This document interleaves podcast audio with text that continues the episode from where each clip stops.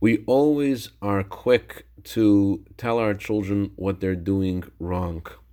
But we need to catch them doing something right, at least as psychologists say, three times a day. Catch your children doing something right and tell them about it.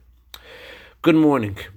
The name of this week's Torah portion, Emor, to speak, is about talking to children. And the Talmud explains that those who are older and wiser have to instruct the next generation.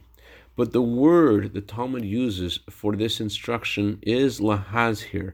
The root of the word lahazhir is the word Zohar, kind of like the book of Rabbi Shimon Bar Yochai, the book of light.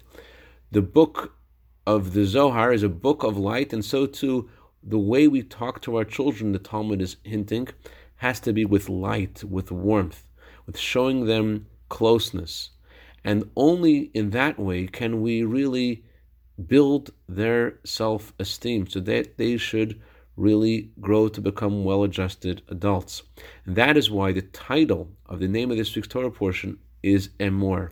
Emor means to speak, but in Hebrew there are various ways you can speak. You can speak in a stern way, or you can speak in a gentle, soft, and sensitive way.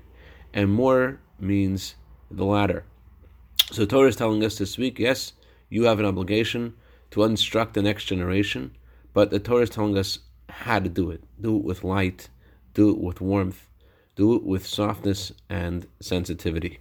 I dedicate our minute of Torah today to the neshama of Reb Simcha ben Moshe, whose anniversary of passing is today. May his neshama have an aliyah. May he be good to better on behalf of all of his family, B'seich Klal Yisrael. Have a wonderful day.